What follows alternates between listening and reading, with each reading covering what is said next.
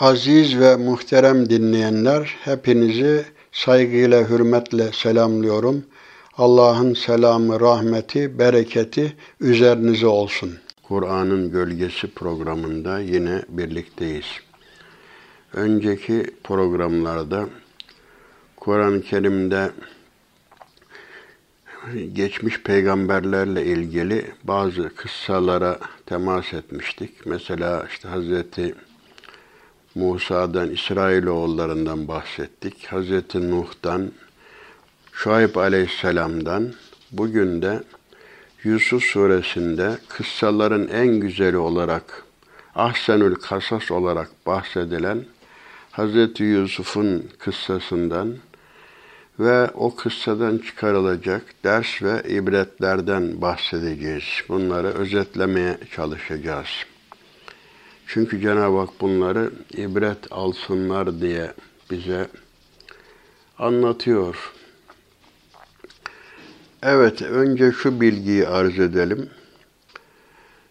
Allah Teala peygamberliği Yakup Aleyhisselam'ın oğullarından sadece Yusuf'a verdi. Biliyorsunuz on iki oğlu vardı. Yusuf, Hazreti Yusuf peygamber oldu. Bu durum Kur'an-ı Kerim'de kavmine nasihat eden bir mümin ağzından şöyle nakledilmektedir. Andolsun Musa'dan evvel Yusuf da size apaçık deliller getirmişti. O vakitte onun getirdiği şeyler hakkında şüphe edip durmuştunuz.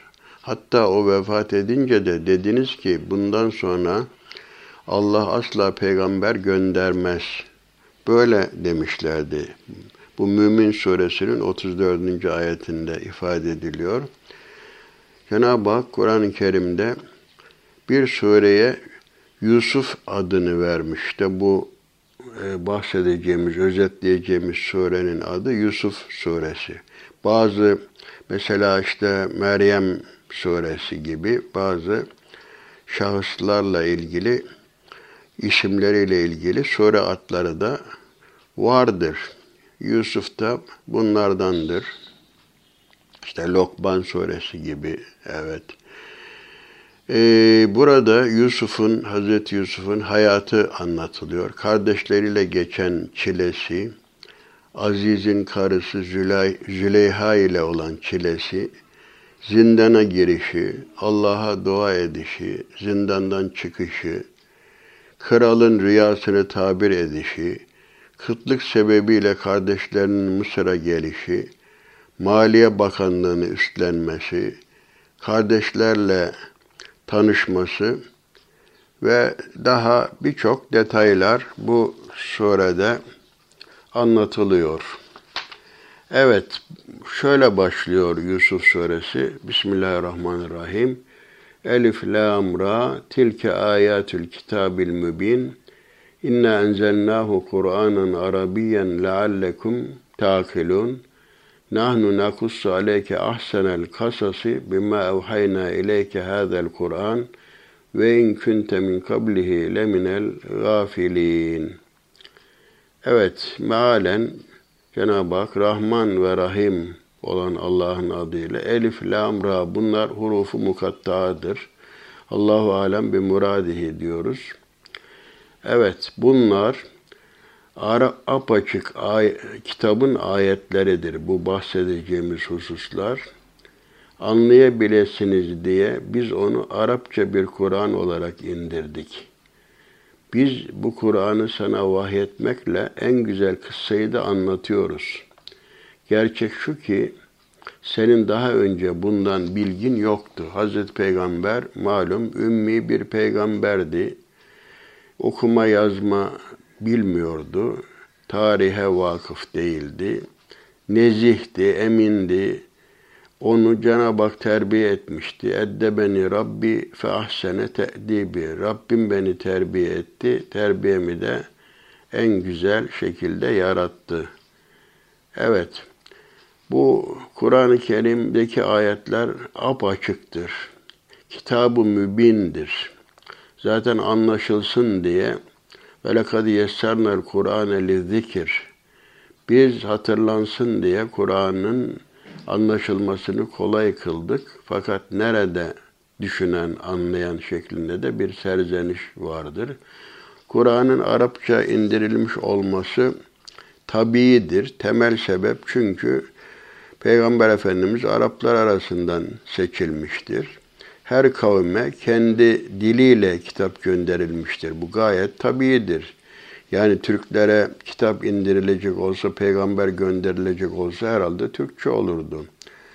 Evet, Yüce Allah her peygambere kendi kavminin diliyle hitap etmiş, vahyini onların diliyle göndermişti ki peygamber Allah'ın emir ve yasaklarını kavmine rahatça anlatsın.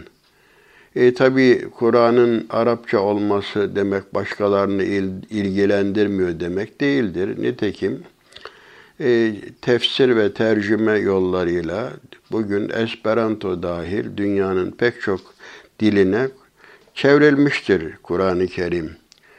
Evet, en güzel kıssa, en uzun gerçekten Kur'an-ı Kerim'de peygamberlerin kıssaları uzun uzun, bu işte Nuh Aleyhisselam'ın kıssasını da kısmen işte o gemi hadisesini anlatmıştık. Uzuncaydı. Hazreti Musa İsrailoğulları ile ilgili de uzun kıssalar var ama bir sure neredeyse baştan sona bir tek kıssa ile e, geç geçiyor. E, en uzun kıssa ve çok ibretlik, herkesin her zaman ders alacağı ibretle, ibretlerle dolu bir hikayeden bahsediliyor. Burada hani şöyle özetleniyor. Bir gün Yusuf babasına demişti ki, babacığım ben rüyamda on bir yıldızla güneşi ve ayı gördüm. Gördüm ki onlar bana secde ediyorlardı. Babası Yakup Aleyhisselam, yavrucuğum dedi, rüyanı sakın kardeşlerine anlatma. Sonra sana tuzak kurarlar. Çünkü şeytana insan, insan için apaçık bir düşmandır şeytan. İnnehu lekum aduvun. Evet. Anlaşılan böylece Rabbin seni seçecek, sana rüyada görülenlerin yorumunu öğretecek ve daha önce ataların İbrahim ve İshak'a nimetini tamamladığı gibi sana ve Yakup soyuna da nimetini tamamlayacaktır. Kuşkusuz Rabbin çok iyi bilendir, hikmet sahibidir. Tabi rüya kelimesi Yusuf Aleyhisselam'ın bir özelliği de rüya tabirine vakıf olmasıdır. Rüya görmek manasına gelen rüyet mastarından alınmış bir isim olup uyku halinde bir takım olay ve şekillerin görülmesi demektir. Türkçe'de buna düş denir. Tabi rüya ile ilgili çok detaylı bilgi vermek mümkün. İşte bu psikanalizin kurucusu Freud'a göre rüyanın kaynağı ferdin şuur altı. Yani e, gündüz hayal ettiği, gördüğü fakat aklın kontrolü, sansürü, baskısında olan şeylerin gece serbest kalınca, uyuyunca serbestçe bu olayların ortaya çıkması şeklinde yorumlanıyor. Daha ziyade bu cinsel baskıların neticesi olarak, hani cinsel arzular, baskılar, e, gündüz tabii bunlar serbestçe kullanılmıyor. E, rüyada bunlar cinsel ağırlıklı olarak, ona göre tabii bu doğru değil. E, çünkü yalnız bizim İslam e, anlayışına, inancına göre e, rüya, tabii peygamberlerin rüyası sadık rüyalardır. Bunlar bilgi kaynağıdır. Ama burada Yusuf Aleyhisselam adıgas-ı ahlam denen bir takım işte hayaller, E, nefisten kaynaklanan şeyler vardır ki bunlar bilgi kaynağı değildir. Sadık rüyalar, işte İbrahim Aleyhisselam'ın rüyada oğlu İsmail'i kurban etmesi, işte ilk zamanda Peygamber Efendimiz'e vahyin rüya şeklinde gelmesi, peygamberler için e, rüyalar kesin bilgidir ama normalde biz rüyayı kesin bilgi olarak kabul etmeyiz. Yani peygamber rüyasını demiyorum. diğer rüyalar, sadık doğru da olabilir. Efendim bir takım kuruntular da olabilir.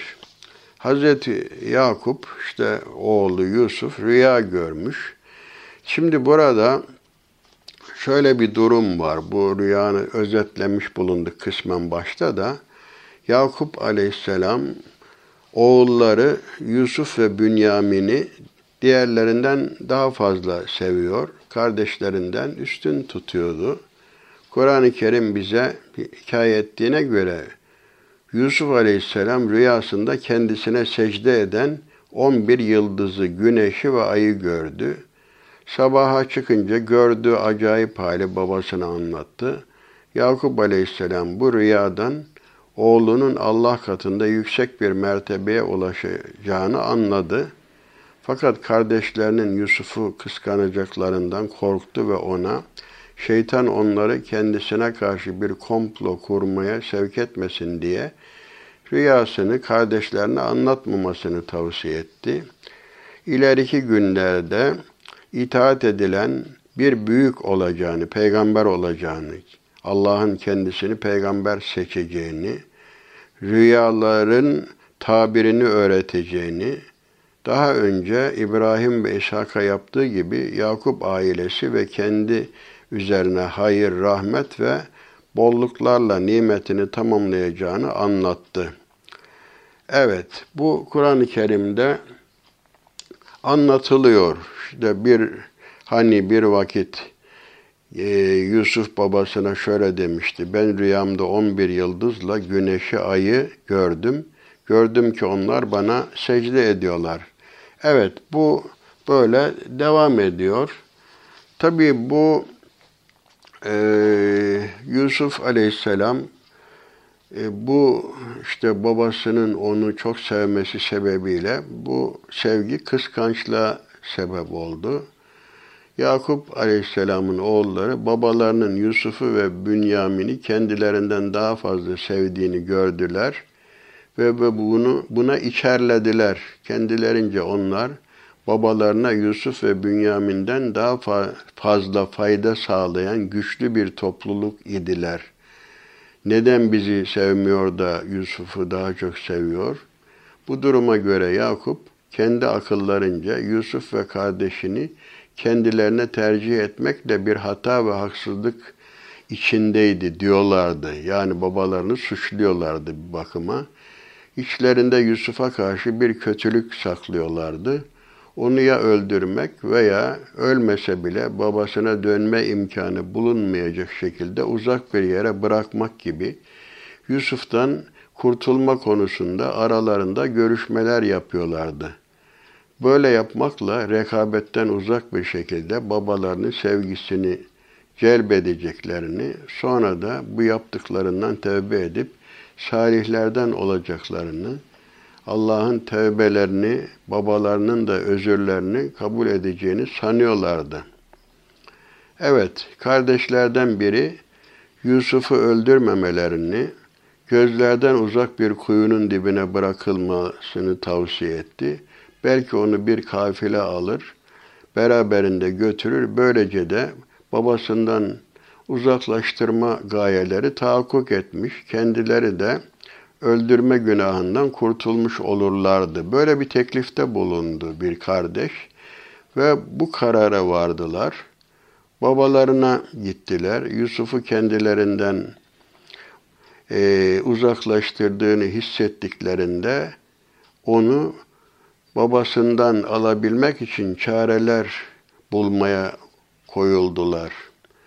Yani nasıl biz bunu babadan koparabiliriz filan diye plan düzdüler. Dediler ki babalarına, ey babamız bizden ne şüphe ediyorsun ki e, Yusuf'u uzaklaştırıyor, bizimle birlikte olduğu zaman güvensizlik duyuyorsunuz. Yani sanki başına, Yusuf'un başına geleceğini bildiği için, tabi Cenab-ı Hak ona, peygamberler vahye muhatap insanlar, Yusuf'u onlardan biraz uzak tutuyormuş. Onlar da şikayet, Yusuf'u bizden niye e, sakınıyorsun? Emin ol ki biz onu seviyor, kendisine merhamet ediyoruz. Yarın onu bizimle Çayıra, meraya sal ki oynasın, sevinsin, bizim gibi yiyip içerek neşelensin. Biz kendimize nasıl düşkünsek onu korumaya da aynı şekilde düşkünüz demişler.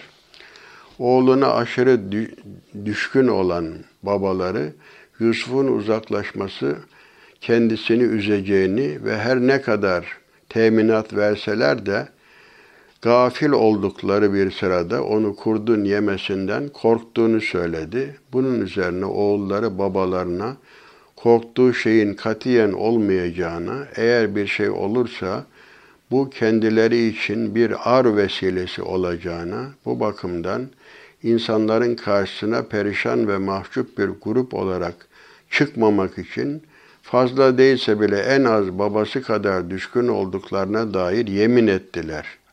Allah Teala bu durumu işte özetliyor ayet-i kerimede, şöyle ifade ediyor. Hani kardeşleri aralarında şöyle demişlerdi: Yusuf ve kardeşi babamıza bizden daha sevgilidir. Halbuki biz kuvvetli bir topluluğuz. Babamız herhalde bir hata içindedir dediler. İçlerinden birisi dedi ki, bu ayet meali, bu söyledik, naklettiklerim, Yusuf'u öldürün yahut onu uzak bir yere atın ki babanızın sevgisi yalnız size has olsun ve ondan sonra tevbe edip salih bir zümre olasınız. İçlerinden bir sözcü de şöyle dedi: Yusuf'u öldürmeyin, onu bir kuyunun dibine bırakın da bir yolcu kafilesi onu yitik mal olarak alsın.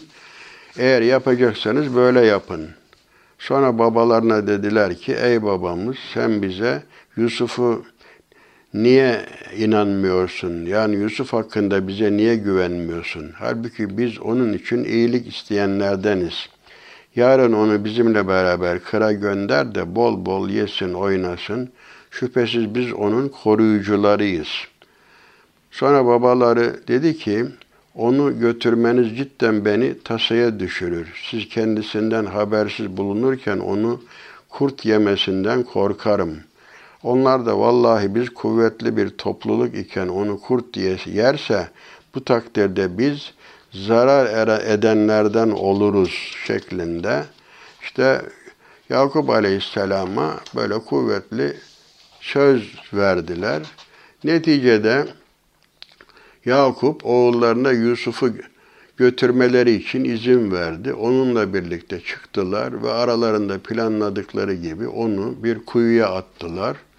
O vakit Allah bu halden kurtulacağını, bir gün gelip kardeşlerine kendisine yaptıklarını haber vereceğini, önünde eğilip kendilerine muhtaç olacaklarını, fakat yüksek mevkiden dolayı kendisinin Yusuf olduğunu düşünemeyeceklerini Yusuf'un gönlüne e, vahyetti. Bu, bu duyguyu onun gönlüne doğdurdu.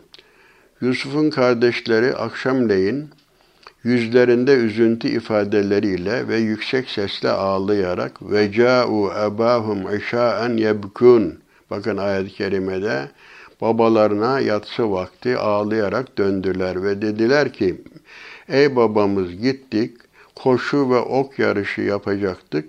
Yusuf'u bekçi olarak yiyeceklerimizin yanına bıraktık. Biz uzaktayken onu kurt yedi. Ama söylediğimiz doğru da olsa bizi Yusuf'tan hoşlanmamakla itham ettiğin için sözümüze inanmayacaksın. Sonra ona Yusuf'un kana bulanmış gömleğini gösterdiler. Fakat Yakup gömleği muayene edince yalanları kendisine malum oldu. Bu kan oğlu Yusuf'un kanı değildi. Çünkü gömlekte yırtık yoktu. Yani yırtık, hani kurt yese parçalamış olurdu. Yahut da oğulları hakkındaki ferasetiyle yalanları kendisine malum oldu. Onlara dedi ki, nefisleriniz sizi tehlikeli bir işe sürükledi. Siz de bu işe giriştiniz. Bana gelince korku ve ümitsizliğin bulaşmadığı güzel bir sabırla, fesabrun cemil ifade ediliyor bu. Ee, sab, onun ayrılışına sabredecek, Allah'tan yardım dile, dileyeceğim. Yakup oğullarının ayrılık acısını böylece sinesine çekti. Ee, sonra işte, ayet-i kerimelerde ifade ediliyor. Nihayet kardeşleri Yusuf'u alıp götürünce onu bir kuyunun dibine koyma kararı verdiler. Yusuf'a şöyle vahyettik. Muhakkak sen onlara hiç farkında değilken yaptıklarını haber vereceksin. İşte bu, bakın burada enteresan bir durum var. Kardeşleri ağlayarak babalarına geldiler. Demek ki her ağlayana hani timsah gözyaşı derler ya, yani sahte ağlama da olabiliyor. Rol icabı ağlama da olabiliyor. Bunlara inanmamak lazım. Çünkü bir hadis-i şerifte inne ahfefe ma ahafu aleykum Ee, sizin için en korktuğum kimdir? El münafik alimul lisan ellezî yemlikü ayneyhi meta şâ'a yebki bihima. Sizin ümmetim için en korktuğum münafık, fasih konuşan, istediği zaman ağlayabilen kimse, bundan endişe ederim. Çünkü gözyaşı ağlayabilen insan karşısında insan merhamete gelir, ona inanır. Yani sahte ağlama insanları aldatmaya vesiledir ve biz bunun acısını yakın zamanlarda yaşadık maalesef. Bizi kimisi gülerek aldattı, kimisi ağlayarak aldattı. Sonra bir yolcu kafilesi gelip sucularını kuyuya gönderdiler. Saka sucu kovasını sarkıttı. "Aa müjde, bu bir çocuk, hâdâ gulam" dedi. Onu bir ticaret malı gibi gizlediler. Allah ise ne yapacaklarını biliyordu. Onu değersiz bir fiyata birkaç dirheme sattılar. Onlar bunun hakkında isteksiz, değersiz görüyorlardı. Onu satın alan bir Mısırlı karısına dedi ki, işte o Züleyha, buna itibar göster, umulur ki bize faydası dokunur yahut onu evlat ediniriz. İşte Yusuf'u böylece Mısır ülkesine yerleştirdik ve ona rüyaların tabirini öğrettik. Allah işinde galiptir. Fakat insanların çoğu bunu bilmezler. Evet, bu uzun tabii. Bu kıssanın biz ayet ayet hepsini böyle işlemeye kalkarsak birkaç program olur. üç beş program olur. Biz burada özetlemeye çalışıyoruz. E, tabii bu e, işte değer vermediler. İşte buradaki bilhassa önemli olan, hani bu şey halinde, böyle televizyonlarda seri halinde e, gösteriliyor bu Yusuf filmi. Hakikaten İbret doludur. Bu Tevrat'ta da uzun uzun anlatılıyor. Aşağı yukarı onun da ben mukayesesini yapmıştım. Malik bin Nebi de Cezayirli, Allah rahmet eylesin. Bu Kur'an gibi mu- fenomeni mucizesi kitabında da bu mukayeseyi yapmış. Aşağı yukarı yüzde seksen seksen beş e, anlatılıyor, uyuyor. Çünkü kaynak aynı. Bütün peygamberler aynı E, kaynaktan besleniyorlardı. Tabii işte anlatıldığına göre ayet-i kerimede e, onu satın alan Mısırlı adam karısına işte ona değer ver, güzel bak, umulur ki bize faydası olur, onu evlat ediniriz dediler. Böylece ona bir yer sağladık ve ona rüyaların yorumunu öğrettik. Neticede Yusuf ergenlik çağına gelince ona güçlü bir muhakeme yeteneği, ilim verdik. İşte güzel davrananları biz böylece mükafatlandırırız dedi. Cenab-ı Hak öyle buyurdu.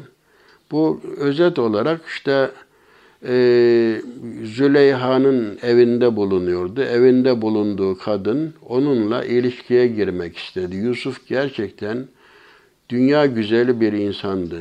Hani bazen güzellik de e, şeydir insan için, hani servet de güzellik de bazen insana sıkıntı getirir. E, bu kadın E, kafasına kurunca Yusuf'la ilişkiyi, kapıları iyice kapattı. E, ayet-i kerimede bu ifade ediliyor. Ve gallakatil ebvâbe ve kâlet heytelek. Kapıları iyice kapattı. Haydi gel dedi. O da haşa Allah'a sığınırım. Zira kocan benim veli nimetimdir. Bak beni satın aldı. Bana iyilik edip evini açtı. Gerçek şu ki zalimler iflah olmaz. Ben böyle bir Efendime karşı ihanette bulunamam. Kadın onu kesinlikle arzulamıştı. Eğer Rabbinin işaret ve ikazını görmeseydi, o da kadını arzulardı. İşte biz kötülük ve fuhşu ondan uzaklaştırmak için böyle yaptık. Şüphesiz ki o ihlaslı kullarımızdandı. Şimdi burada وَلَكَدْ هَمَّتْ بِهِ وَهَمَّ بِهَا, işte kadın ona yeltendi.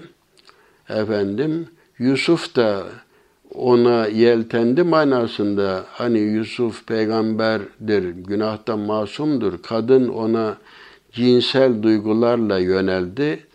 Ee, Yusuf da kendisini onun şerrinden korumak için e, öne atıldı gibi yorumlarda yapılıyor. Ee, İkisi de kapıya doğru koştular. Kadın onun gömleğini arkadan yakalayıp yırttı. Kadının yanında kocasıyla karşılaştılar. Kadın kocasına dedi ki, senin ailene kötülük yapmak isteyenin cezası zindana atılmaktan veya elem verici bir işkenceden başka ne olabilir? Yani kadın kendi suçunu bastırmak için işte Yusuf'a iftirada bulundu. Yusuf asıl kendisi benimle ilişkiye girmek istedi dedi. Kadının akrabasından biri şöyle bir görüş bildirdi. Yani bir mahkeme gibi işin doğrusunu ortaya çıkarmak için, eğer gömleği önden yırtılmışsa kadın doğru söylemiştir. E, O zaman Yusuf yalancılardan olmuş olur. Eğer gömleği arkadan yırtılmışsa kadın yalan söylemiştir. O zaman Yusuf doğru söylemiş olur. Çünkü neticede kim önden kaçıyorsa arkadan yakalamak isteyen gömleğini arkadan yırtmış olur. Efendim, bu Aziz dediğimiz işte o Züleyha'nın kocası Yusuf'un gömleğinin arkadan yırtılmış olduğunu görünce dedi ki, anlaşılıyor ki bu iş siz kadınların tuzağıdır. Sizin tuzağınız gerçekten yamandır. Yusuf sen bunu olmamış say hanım. Sen de günahının affını dile. Çünkü sen günahkarlardan oldun dedi. Sonra bu hikaye uzun gidiyor. Sonra efendim işte Mısır'ın o ileri gelen kadınları dedikodu yapmaya başladılar.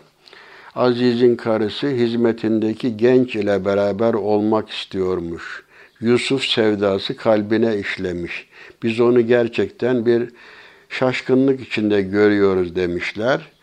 Aziz'in karısı Züleyha kadınların dedikodularını duyunca onlara davetçi gönderdi. Yaslanmaları için yastıklar hazırladı ve onlardan her birine bir bıçak verdi. Kadınlar meyvelerini soyarken Yusuf'a karşılarına çık dedi. Kadınlar Yusuf'u görünce güzelliği karşısında şaşırıp kaldılar. Bu yüzden ellerini kestiler. Haşa Rabbimiz, bu bir beşer değil, bu ancak yüce bir melektir dediler. Çok güzel olduğu için. Kadın dedi ki Züleyha, işte hakkında beni kınadığınız şahıs budur. Ben onunla beraber olmak istedim fakat o iffetini korudu. Andolsun eğer kendisine emredeceğimi yapmazsa mutlaka zindana atılacak ve elbet, e, elbette sürünenlerden olacak. Şimdi de kadın ihtiraslı bir kadınmış demek ki. Yani bu hala kocası olaya şahit olduğu halde yine bir fırsatını bulup Yusuf'la beraber olmak arzu ediyordu. Onu zindanla tehdit etmişti. Fakat Yusuf Aleyhisselam, Rabbim zindan bana bunların benden istediklerinden daha iyidir. Yani günah işlemektense ben zindanda olmayı tercih ederim. eğer onların bana kurdukları tuzağı boşa çıkarmazsan onlara meyleder ve cahillerden olurum. Yani sana sığınıyorum, ben de bir beşerim, beşeri bir takım zaaflar taşıyabilirim, beni muhafaza et diye dua etti. Rabbi onun duasını kabul etti ve kadınların tuzağına düşürmedi. Şüphesiz o çok iyi işiten, pek iyi bilendir. Sonunda kesin delilleri görmelerine rağmen onu bir zamana kadar zindana atmak yetkilerince gerekli ve uygun görüldü. Yusuf'u zindana attılar. O da e, zindana girdi. O zindanda iki delikanlı vardı. İki delikanlı da zindana girdi. Onlardan birisi işte rüyada şarap yaptığını gördüm dedi. Diğeri ben de başımın üstünde bir ekmek taşıdığımı gördüm. Kuşlar ondan yiyordu. Bunun yorumunu bize bildir dediler. Yusuf onlara işte bu yorumu yaptı. Hikaye uzun. Fakat burada hani hapishaneye medrese-i Yusufiye denir. Yusuf Aleyhisselam zindanda onlara nasihat etti. Dedi ki, ey zindan arkadaşlarım, ya sahibe-i sicin, ey iki arkadaşım, çeşitli e, tanrılara, ilahlara mı, yoksa gücüne karşı durulmaz olan, hani e'arbâbu müteferrikûne hayrun emillâhul vâhidül kahhar, yani çeşitli tanrılara mı, yoksa gücüne karşı durulmaz olan, kahhar olan bir tek Allah'a mı inanıp bağlanmak daha iyi? Hangisi daha, daha doğru? Allah'ı bırakıp da taptıklarınız, sizin ve atalarınızın e, uydurduğu bir takım isimlerden ibarettir. Bunlar hayaldir. Putperestlik zaten hayale dayanır. Onun için hani buradaki bu mana, bu söz çok manidar. E'erbâbun müteferrikûne hayrun emillâhul vâhidül kahhar. Yani çeşit çeşit tanrılar mı, yoksa her şeye hakim olan Allah'a inanmak mı daha doğru? Şimdi bu cahiliye şairlerinden Amr ibn Kelsum e, öyle diyor. Yani e, erabben vahiden edinu Em, e, biz de şey, bir tek Allah'a mı iman edeceğiz? İşler karıştığı zaman birçok tanrılara mı inanacağız? Biz de şaşırdık diye ifade etmişti. Tabii bir efendiye kul olmak başka. Hazreti İsa da öyle diyor. Bir köle iki efendiye kul olmaz. Bu alemin yaratıcısı Allah'tır. Allah'tan başkaları puttur, hayaldir. İn hiye illa esma'un semmeytumuha entum ve abâkum. Bunlar sizin ve babalarınızın uydurduğu hayaletlerden, isimlerden ibaretti. Gerçekten putun hiçbir gücü yoktur. Vehimden ibarettir. Mesela Taif'te Lat putu vardı. Arabistan'ın en büyük putu. Bunun bir güce sahip olduğuna inanıyorlardı. Hatta put yıkılırken şimdi bu put bunları çarpacak, şimdi çarpacak falan diye böyle seyrediyorlarmış. Yıkılmış gitmiş, bunun da hiçbir şey olmadığı anlaşılmış. Putperestlik hayale dayanan, kuruntuya dayanan bir şey değildir. İşte devam ediyor. Ey zindan arkadaşlarım, bu rüyasını tabir ediyor. Biriniz efendisine şarap sunacak, diğeri Efendim, e, o da e, ne yapacak? E, e, ekmek taşıyan da işte kuşlar onun başından yiyecek. Yorumunu sorduğunuz rüya bu şekilde kesinleşmiştir. Ya böyle rüya tabiri onlardan kurtulacağına inandığı kişiye efendinin yanında benden bahset. Yani beni hatırlasın, haksız yere zindanda yattığımı bilsin. Fakat şeytan ona efendisine Yusuf'tan söz etmeyi unutturdu. Dolayısıyla Yusuf birkaç sene daha zindanda kaldı. Bu birkaç sene ne kadardır? Tabii dokuz seneye kadar çıkaranlar var. Sonra bu kral rüya gördü. İşte rüyada yedi zayıf ineğin yedi semiz ineği yediğini gördüm. Ayrıca yedi yeşil ve bir o kadar da kuru başak gördüm. Efendiler, eğer rüyayı yorumluyorsanız bu rüyamı bana yorumlayın. Yorumcular, bunlar karma karışık düşlerdir. Biz böyle düşlerin yorumunu bilmeyiz dediler. O zindandan çıkan hani arkadaşı vardı ya Yusuf'un, o geldi. Bu rüyaları güzel tabir eden zindanda Yusuf var dedi. İşte Yusuf Aleyhisselam'ı çağırdılar. Fakat önce Yusuf Aleyhisselam iffetli olduğu için efendim önce şey olmasını, yani aklanmasını istedi. Ondan sonra o şekilde e, hapishaneden çıktı. E, onların da krala yorumunu yaptı. Her zaman yaptığınız gibi yedi sene ekin ekeceksiniz. Sonra yiyeceklerinizden ibaret olan az bir miktar hariç hasat ettiğiniz ürünü başağında bırakacaksınız. Bakın bu da Kur'an'ın ilmi mucizelerindendir. Buğdayı başakta saklarsanız uzun müddet bozulmadan kalır. Ama başağından çıkarıldıktan sonra çok uzun dayanmaz. Sonra bunun ardından saklayacağınızdan az bir miktar tohumluk hariç o yıllar için biriktirdiklerinizi yiyip bitirecek yedi kıtlık yıl gelecektir. Sonra bunun ardından insanların ilahi yardıma mazhar olacakları bir yıl gelecek. Artık o yıl bolluk içinde üzüm ve zeytin olacak. Yani o semiz inekleri, yeşil ve kuru şeyleri bolluğa ve darlığa yorumladı. Böylece o kralın da hoşuna gitti. İşte haber yolladı. Yusuf'u çağırdı. Ee, Yusuf e, dedi ki, elçi Yusuf'a gelince efendine dön de sor. Ellerini kesen o kadınların zoru neydi? Şüphesiz Rabbim onların hilesini çok iyi bilir.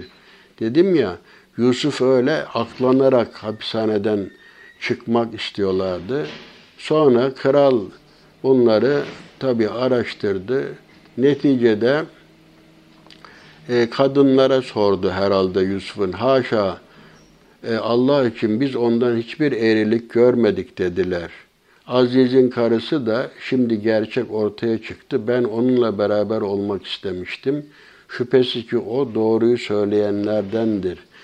Yusuf böyle aklandığını, suçsuz olduğunu, efendiye ihanet etmediğini daha işte hapishanedeyken bile işte beraatini almış oldu.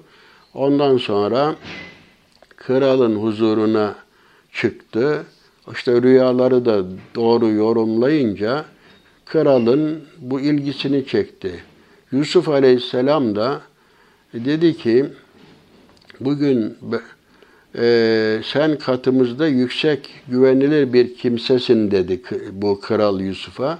O zaman beni ülkenin hazinelerine tayin et. Çünkü ben çok iyi korurum ve bu işi bilirim dedi. Burada hani normalde biz bir görev istenmez, görev verilir ama demek ki yerine göre uzmansa bir işi bir insan e, becerebileceğine inanıyorsa, kendine güveniyorsa ve bu işi yapacak da uygun birisi yoksa göreve talip olmanın caiz olduğu buradan anlaşılıyor. Böylece Yusuf Aleyhisselam dilediği gibi hareket etmek üzere ülke içinde işte yetki verdik. Biz dilediğimiz kimseye rahmetimizi eriştiririz. Güzel davrananların mükafatını zayi etmeyiz diye. Tabii sonra e, Yusuf tabii Yusuf Aleyhisselam Mısır'a hakim olunca e, kardeşleri de tabii o kıtlık senesinde e, buğdaya, gıdaya muhtaçtılar. İşte kervanlarla birkaç sefer Mısır'a geldiler, gittiler. E, Yusuf'u tabii fark etmediler. Aradan zaman geçti. Onlar kuyuya attık, onu öldü filan zannettiler. Efendim, sonra tabii Allah'ın bir planı bu. Nasıl Hazreti Musa'yı Firavun'un sarayından çıkardı, sonra onu peygamber yaptıysa, Yusuf'u da kuyudan çıkardı ve neticede e, Mısır'a kral yaptı.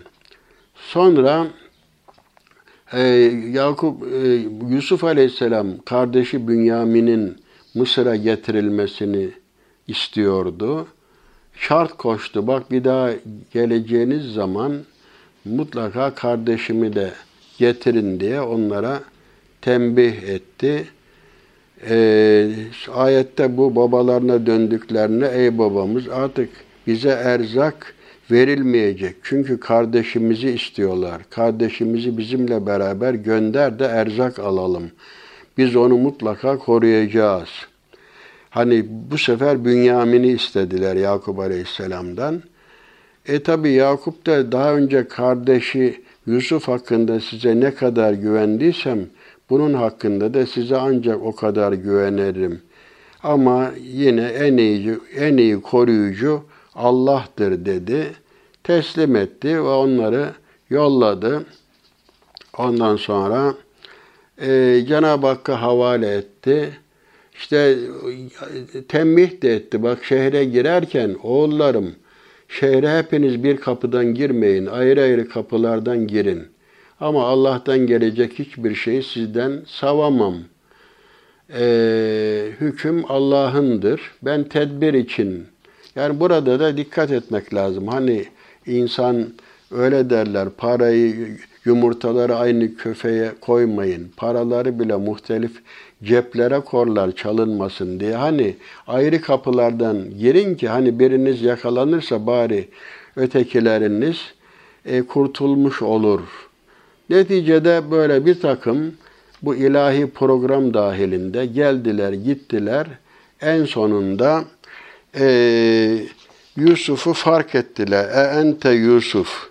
Tabii evet ben Yusuf'um dedi ve şimdi netice, sonunda işte babalarına onun gömleğini götürdüler. Onun gözleri ağlamaktan görmez olmuştu. Gözleri açıldı. Sonra annesiyle birlikte, kardeşleriyle birlikte Mısır'a döndüler.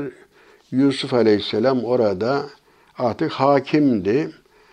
Ee, tabii bu uzun hikayeden çıkarılacak çok dersler var. Mesela Yakup Aleyhisselam'ın inancındaki ne diyor? İnnemâ eşku bethî ve huzni ilallah. Ben üzüntümü ve şikayetimi ancak Allah'a arz ediyorum.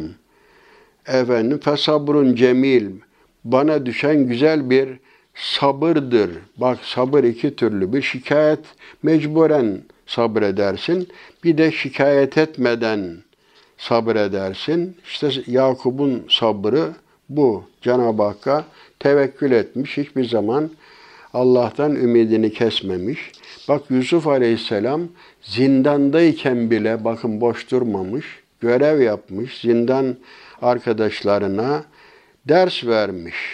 Darmadağın birçok e, düzme tanrılar mı daha hayırlıdır? Yoksa hepsine ve her şeye galip olan, kahhar olan bir tek Allah'a mı e, inanmak daha makuldür? İşte putların hayalden ibaret olduğunu söyledi onlara. Tabi burada e, halvet dediğimiz kadınla erkeğin yalnız başına bir arada durması tehlikedir. Bizde bu ateş barutla bir arada bulunmaz, bulunmaz derler. Dikkat etmek lazım bunlara. Evet, en azından yani şüphe celbeder, suizandan insanları korur. Onun için böyle yalnız, yabancı bir erkekle bir kadının yalnız bir tenha bir yerde olması uygun değil.